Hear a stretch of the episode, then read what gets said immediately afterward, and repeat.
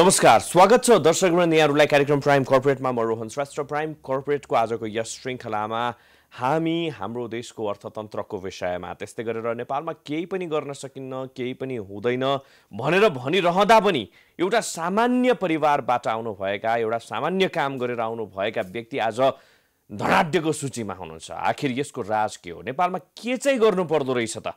याद विषयमा आज हामी कुराकानी गर्न जाँदैछौँ। त्यसको लागि आज हाम्रो स्टुडियोमा federation of heavy equipments enterprise of नेपालका प्रेसिडेन्ट तारा बहादुर कँर आज हामीसँग हुनुहुन्छ। स्वागत छ यहाँलाई। हजुर धन्यवाद नमस्कार। यहाँको त जीवनै आफैमा एउटा चाहिँ पाठशाला एउटा इन्स्टिच्युट हो है। हजुर त्यस्तै छ। अब मिहिनेत गरेर आओ अब त्यस्तै नै छ यो के रहेछ यो? सफलताको राज चाहिँ के रहेछ? त्यो सफलताको राज जान्नुभन्दा अगाडि नि हजुरको विगत अलिकति कोट्याउन मन लाग्यो मलाई। एउटा सामान्य परिवारबाट एउटा चाहिँ सामान्य काम गरेर जसलाई चाहिँ हामी सामान्य काम त कुनै पनि सामान्य हुँदैन। यद्यपि घरेलु कामदारको रूपमा हजुर आउनु भएर चाहिँ आज यत्रो चाहिँ करोडौँ हाकेर बस्नु भएको छ। थुप्रै मान्छेलाई चाहिँ आफ्नो अन्डरमा राखेर चाहिँ काम दिइरहनु भएको छ रोजगारी सृजना गरिरहनु भएको छ। यो अलिकति कोट्याउन। तपाईँको यो चाहिँ खास कुरा के भने हामी पाहाडमा चाहिँ अब तपाईँको भनौँ मेरो काभ्रे प्लान्चोक जिल्लाको यो भुम्लु गाउँपालिकाको अहिले चौबास भन्ने ठाउँ मेरो जन्मघर छ। त्यहाँबाट चाहिँ हामी अहिले आएको चाहिँ तपाईँको एघार वर्षको उमेरमा काठमाडौँ आएको हो। गाउँमा चाहिँ हामी खाना लाउन पुग्नेको खलक हामी गाउँमा चाहिँ त्यहाँ चाहिँ साग ढिँडो खान पाउने अथवा गुन्द्रुक र ढिँडो खान पाउने अथवा जे खान अन्न खान। पाउने पुग्नेको सन्तान हामी। हामी चाहिँ फुर्ती लाउँथेनौँ गाउँमा हामी त रिफेलको सन्तान बुझिस्? भनेर अरू अरू जातिहरूलाई फुर्ती लाउँथ्यो कि हामी धेरै ठुलो मान्छे होला रिफेल भनेर। भन्थ्यो आखिर लास्टमा पछि बुझ्दाखेरि रिफेल भने चाहिँ हिन्दुस्तानमा चाहिँ त्यो ढोकामा बस्ने राइफल म्यानलाई चाहिँ रिफेल भनेर छ। त्यस- अनि रिफेल भनेको हामीले जर्नेल कर्नेल होला भन्ने सम्झेको थियो। त्यो त्यो गाउँमा चाहिँ हामी खाना लाउन पुग्नेको खलक हो तर त्यो पुगेर पनि भएन। एघार वर्षको उमेरमा दाईसँग म काठमाडौँ आएर चाहिँ नि सङ्घर्षरत कार्यरत भइरह त्यो त्यसपछिको दिनहरू अलिकति केलाउ न के के भयो? के के चाहिँ गरेर चाहिँ तपाईँ आज चाहिँ यो ठाउँसम्म किनभने अहिले त तपाईँ त यो heavy equipments enterprises of entrepreneurs of नेपालको चाहिँ प्रेसिडेन्टसम्म बन्नुभएको छ। यो चाहिँ संस्थालाई तपाईँले चाहिँ अगाडि हाँकेर आउनु भएको छ होइन? यो कसरी चाहिँ यो तपाईँको यो चाहिँ खास के भने गाउँबाट आइसकेपछि तपाईँको अब आएको दिन दाईले काठमाडौँ लिएर आउनुभयो दिल्ली बजारमा। दिल्ली बजारमा आइसकेपछि दाईले भोलिपल्ट बिहान लगाएर माली गाउँमा एकजना इन्जिनियर कहाँ लगेर राखिदिनु भयो इन्जिनियर साहब कहाँ बसेर चाहिँ चाहिँ अब पढ्ने छ महिना बसेर पढियो काम पनि गरियो घरधन्दा नि गरियो सबै अनि छ महिना पढ्यो नन्दीरात्रि माध्यमिक विद्यालयमा चाहिँ गाउँमा गाउँमा एक कक्षा पास गरेर दुई कक्षा पढ्दा पढ्दै छोडेर आयो। अनि यहाँ आएर एकैचोटि चार कक्षामा नन्दीरात्रि माध्यमिक विद्यालयमा भर्ना भइयो। अनि भर्ना भएपछि छ महिनापछि त्यो हामी मालीगाउँमा बसेको इन्जिनियर सरुवा भएर सुर्खेततिर गए। अनि त्यहाँबाट फेरि अर्को चाहिँ नि दिल्ली दिल्ली बजारमा अर्को एकजना हाम्रो एकदम शुभचिन्तक शम्भु तिवारीजीको घरमा गएर चाहिँ काम गर्नु थाल्यो। त्यहाँबाट उहाँले लगेर फेरि दिल्ली बजार विजय स्मारक माध्यमिक विद्यालयमा लगेर भर्ना गरिदिनु भयो।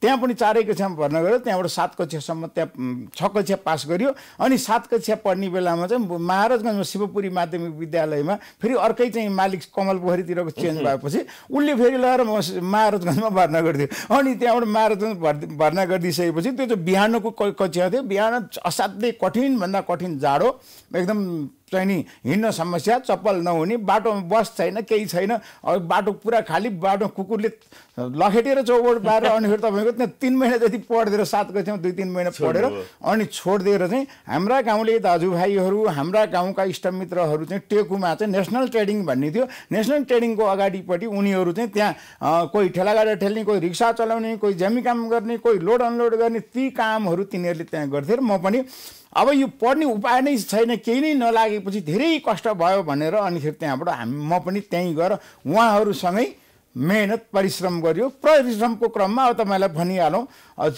मेहनत गर्ने परिश्रम गर्ने कामहरू सबै गरियो। ज्यामी काम पनि गरियो ठेलागाडा पनि टल्लियो रिक्सा पनि चलाइयो टेम्पो पनि चलाइयो। तपाईँको चाहिँ नि ऊ पनि गरियो के अरे चाहिँ नि सेक्युरिटी गार्ड पनि गरियो लुगा सिउने काम पनि गरियो लुगा बेच्ने काम पनि गरियो। हरेक- हरेक, स्टेप स्टेप स्टेप स्टेप गरेर कुनमा होला कुनमा होला भन्दा भन्दै अलिकति फड्किलो फड्क्यो। अनि त्यहाँ रिक्सा साहु पनि भयो। छ सातवटा रिक्सा पनि राख्न भ्याइयो। अनि त्यहाँबाट टेम्पो ड्राइभर भयो। टेम्पो साहु पनि बन्यो। अनि छब्बिस सत्ताइसवटा टेम्पोहरू किनबेच दुई हजार रुपियाँ नाफा पाउँदा नि बेचियो। पचास हजार नाफा पाउँदा नि बेच्यो। अनि दिनभरि ड्राइभरले चलाउँथ्यो रातभरि मैले चलाउँथेँ। पचास सालसम्म आइपुग्दाखेरि तपाईँको काठमाडौँमा चाहिँ नि घडेरी भयो। अनि घडेरी सत्तालिस सालमा बाफल रिङ रोडमा अहिले बसिरहेको ठाउँमा घडेरी भयो। बाफलमा? बाफलमा। सडचालिस एक्काइस हजार। सालमा चाहिँ कतिमा किन्नु भएको थियो जग्गा? जग्गाको भाउ एक्काइस हजारमा पास खर्च सहित आना बाफलमा एक्काइस हजार आनाको। ट्र्याकमा रिङ रोड ट्र्याकमा पच्चिस हजार आनाको भन्थ्यो। अनि रिङ रोडमा चाहिँ घनघोर जङ्गल थियो लहरे पिपल। अब त्यहाँ त्यस्तो तर्समा जङ्गलमा नि बस्छ भनेर भनिन् मेरो बुढीले। अनिखेरि अलिक दुई किताबभित्र बसेको थियो त्यहाँ चाहिँ एक्काइस हजार आना पाएको थियो चार हजार सस्तो नि पऱ्यो अनि जङ्गल पनि परेन भनेर बस्यो। आखिर चाहिँ नि बाहिर किने भयो भने त भित्र परेछ। एउटा कुरा नि जिन्दगी के रहेछ? कस्तो अहिले अहिले त्यो विगतलाई यसो सम्झिने हो भनेदेखि आज त तपाईँले चाहिँ धेरै कुरा त्यो त्याग गरेर तपस्या गरेर आज यो ठाउँसम्म आइपुग्नु भएको छ। आफ्ना सपनाहरू साकार गर्नुभएको छ होइन। त्यो विगतलाई कोट्याएर हेर्दाखेरि कस्तो अनुभव हुन्छ? होइन कस्तो लाग्छ? त्यति बेला आफूलाई अलिकति दुःखी महसुस हुन्थ्यो। किनभने मेरा उमेरका मान्छेहरू कोही चङ्गा उडाएर बस्थे। कोही मिठो मिठो खाएर बस्थे कोही खेलेर बस्थे होइन? अब म चाहिँ हर हमेसा काममा व्यस्त रहनु पर्थ्यो। मैले चाहिँ न स्कुलबाट आएर न मैले होमवर्क गर्न भ्या- पाउँथेँ। म चाहिँ कामै काममा हुन्थेँ। अब पाहाडमा मेरो बाआमा थिए बाआमाले पाहाडमा माया गर्थ्यो। त्यति बेला फोन पनि थिएन कुनै किसिमको सञ्चार सुविधा पनि थिएन। अनिखेरि त्यहाँबाट यहाँ चिन्या जानेको रगतको नाता फरियाको नाता हाम्रो कोही पनि थिएन नि यहाँ।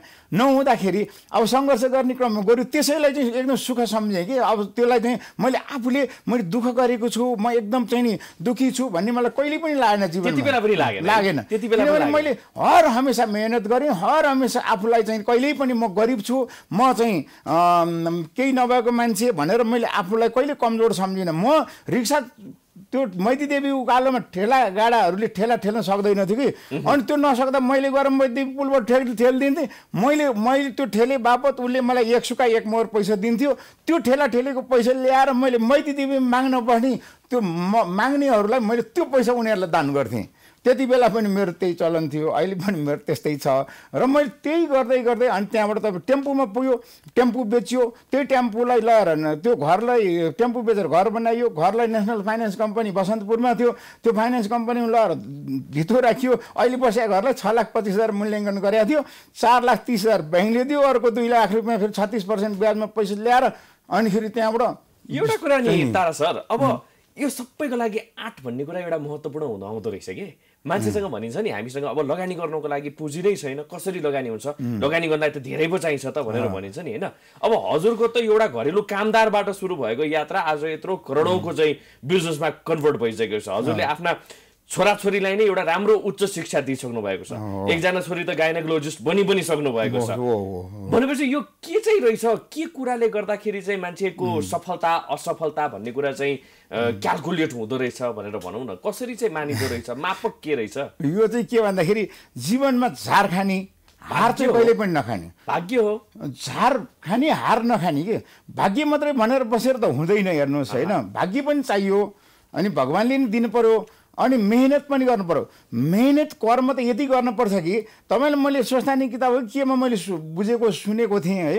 अनि तपाईँको राक्षसले त बाबा राक्षसले त तपस्या गर्दा गर्दा गर्दा गर्दा चाहिँ नि भगवान्को दुश्मनले नै तपस्या गरेछ अरे। अब भगवान्ले नै वर दिनु पर्यो। महादेव पार्वती वरदान दिन जानुभएछ अरे। अब त्यो राक्षसलाई अब राक्षसलाई वरदान दियो आफूले सिद्धाउँछ अब यसलाई के गर्ने भने पार्वतीले होइन यो त हत्या लाग्छ त मऱ्यो भने भनेर भनेको पुरा जिउ तपस्या गर्दा गर्दा हड्डी मात्रै देखिने जिउभरि घाँस उम्रेको देख्नु भएछ अनि देखेपछि ल अब यो मर्ने बेला भयो यसलाई वरदान दिउँ भनेर पार्वतीले कर गरेपछि जानुभएछ पार्वती झा ल बलेर पार्वती र शिव गएछन् वरदान दिनु होइन। अनि राक्षसले यसो अनि पा शङ्कर भगवान्ले सोध्नु भएको छ ल भन तिमीलाई के वर चाहियो? भनेर भगवान्ले सोद्धा अनि पा त्यसले चाहिँ आँखा खोलेर यसो हेर्दा त पार्वती त ल ल बल्या देखेछ।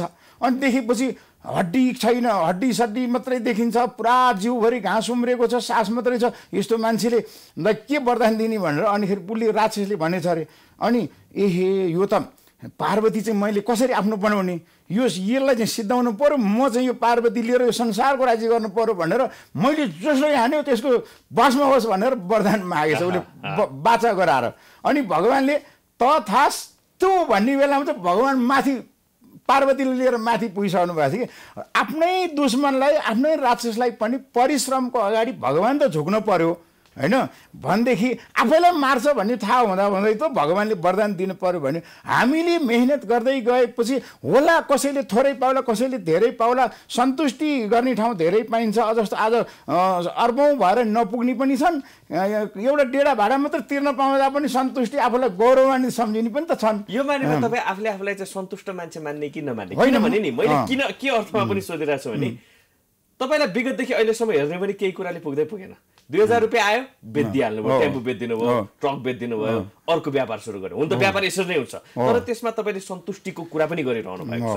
एउटा पक्षबाट हेर्ने भने हजुर चाहिँ एउटा अरूको लागि प्रेरणाको स्रोत पनि बन्न सक्नुहुन्छ।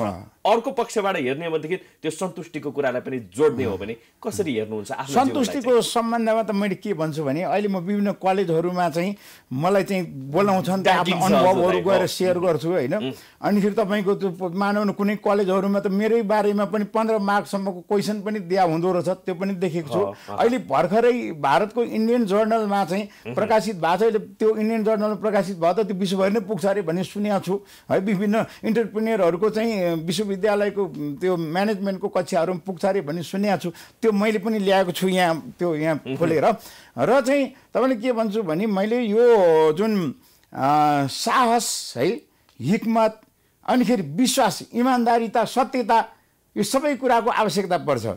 कहिल्यै पनि अब यो सुरुमा परीक्षा लिनलाई भगवान्ले पनि फेल गराइदिन्छन् कि। फेल फेल भयो भनेर सबै छोडेर हिँड्न त भएन। मकै रोप्यो भने त तिन महिना चार महिना पाँच महिना पछाडि मकै फल्छ होइन? अब आजको आजै प्रगति उन्नति त हुने होइन। बिस्तारै बिस्तारै प्रयास गर्दै जानु पऱ्यो मेहनत गर्दै जानु पऱ्यो अनिखेरि त्यहाँबाट सानातिना धक्का पऱ्यो भन्दै हरेस खाएर चाहिँ विचलित हुन भएन। अनि गर्दै गर्दै गर्दै गएपछि त अनिखेरि त्यहाँबाट चाहिँ तपाईँको भगवान्ले दिन्छन् भन्ने मलाई लाग्यो। हुन त मसँगै काम गर्नेहरू कोही अहिले त्यो रिक्सै चलाइरहेछन् कोही चाहिँ नि लुगै सिइरहेछन् कोही गाउँमा हजुर चाहिँ अब तपाईँ चाहिँ एक हिसाबले भन्ने हो भनेदेखि यत्रो अगाडि आउनुभयो र तपाईँसँगै काम गर्नेहरू चाहिँ उनीहरू चाहिँ झाका ती छन् अहिले पनि त्यही दुःखको जीवन जिइरहेका छन्। भन्दाखेरि के कुराले चाहिँ फरक पार्दो रहेछ? यसमा चाहिँ एउटा परिवारको पनि कुरो हुन्छ होइन। परिवार पनि अब जस्तो हाम्रो गाउँतिर चाहिँ के छ भन्नुहुन्छ प्रगति गाउँमा बस्नेहरूको नहुनुको कारण के हुन्छ भने काठमाडौँ आउने एक दुई महिना काम गर्ने। बिस पचास हजार दस बिस हजार कमाउने लाउरे हुने अब चाहिने सामानहरू किन्ने अनि गाउँ जाने त्यो पैसा नसिद्धिएसम्म काठमाडौँ नआउने। जब गाउँमा अलिकति ऋण लाग्छ ऋण लागेपछि फेरि काठमाडौँ आउने। अनि आएपछि जहिले पनि रित्ताको रित्तै जहिले पनि रित्ता रित्तै भयो। अनि मेरो चाहिँ के भयो भन्दाखेरि मलाई सफलता हुनको लागि चाहिँ मैले एक त गाउँमा म सानै उमेरमा निस्केँ एघारै वर्ष उमेरमा निस्केँ। अर्को कुरा मैले विवाह गरिसकेपछि मलाई एउटा भैँसीले पनि फाइदा गराइदियो कि? एउटा अरू मैले घरमा बिहे गरेर भिन्नु बसेको भिन्नु बसेपछि के भयो भन्दा मेरो भैँसी चाहिँ एउटा भैँसी किनेर ल्याएको अरूको भैँसीले चाहिँ छाकमा एक पाथी दुध दिने। मेरो भैँसीले चाहिँ एक डेढ महिना दुध दिन्थ्यो है दुई महिना चाहिँ दुध दिन्थ्यो। अब मेरो पनि सुर थियो भैँसीको घिउ बेचौँला होइन अनि भैँसी थुप्रै पाल्ला भनेर भने त अनि पछि त मेरो त एक महिनामा एक महिना घिउ पनि लागेन भैँसीको। अनि नलागेपछि यो भैँसी पाल्दैन भनेर अनि त्यो दसैँमा गएर बाको हातको टिको सिको लाएर अनि त्यो भैँसी चाहिँ बालाई जिम्मा दिएर अनि यो म भैँसी पालेर बस्दिनँ बा। अब यो गाई यो खसी बोका पनि यो देउकुन्नेको हाम्रो कान्छा काका भन्ने थियो ती देउकुन्नेको कान्छा काकालाई खसी बोका पाल्न दिएँ। अनि फेरि भैँसी बालै नै छोडिदिएँ। अनि त्यो एक महिना अरूकोले चाहिँ एक महिनामा उहाँ चाहिँ के अरे दुई पाथी घिउ लाग्ने मेरोले चाहिँ एक महिना लाग्ने हुन्छ। मलाई यो भैँसीले हेप्नु हेप्यो भनेर अनि म चाहिँ बुढी नै लिएर अनिखेरि त्रिचालिस सालमा बुढी लिएर काठमाडौँ आहो तपाईँलाई ईश्वरले विधाताले अर्कै बाटो चाहिँ तय गरिदिए रहेछन् है। सायद त्यति बेलामा चाहिँ तपाईँले चाहिँ त्यो एक मानाको ठाउँमा अलिकति बढी भएको भएदेखि सम्भव त तपाईँ त्यही नै हुनुहुन्थ्यो होला। अनि अर्को कुरो के भन्दा मेरो बुढी चाहिँ मैले तराईमा हेटौँडाको हेटौँडामा बे गरे। अनि गरेपछि उनी चाहिँ बाठी अब त्यो पाहाडको गाउँमा बस्न उनलाई पनि जाँगर नलागिराख्या। अनि फेरि त्यहाँबाट भैँसीले पनि त्यस्तै गरे। अनि फेरि अर्को कुरो म जहिले काठमाडौँ आउनुपर्ने ज्याला गर्न काम गर्नु काठमाडौँ आउनुपर्ने। अनिखेरि पाहाडमा चाहिँ अब त्यो भैँसीले पनि दुःख दिइरहेछ अनि हर हमेसा काठमाडौँ आयो भारी बोकेर जानु पऱ्यो काठमाडौँ आएर हरेक कुरा किनेर। गाउँमा म त त्यति बेला पनि पढाइ नभए पनि सिटामोल सिटामोल गाउँभरि बाँड्ने गाउँलाई चाहिने सब लगाएर मार्थेँ मैले। इमान्दारिता मद्दतलाई पनि भगवान्ले चाहिँ नि झुटदेखि झुट कुरा कहिले बोल्न भएन। अलिकति तलमाथि हुन सक्ला। झुट कुरा चाहिँ बोल्नु हुँदैन जानी जानी झुट चाहिँ बोल्नु एउटा कुरा नि पछिल्लो समय हेर्ने भने तपाईँको त त्यत्रो सङ्घर्ष होइन। पछिल्लो समय हेर्ने भनेदेखि पढे लेखा छन् तै पनि नेपालमा केही पनि भएनन् भनेर विदेश जानेहरू थुप्रै छन्।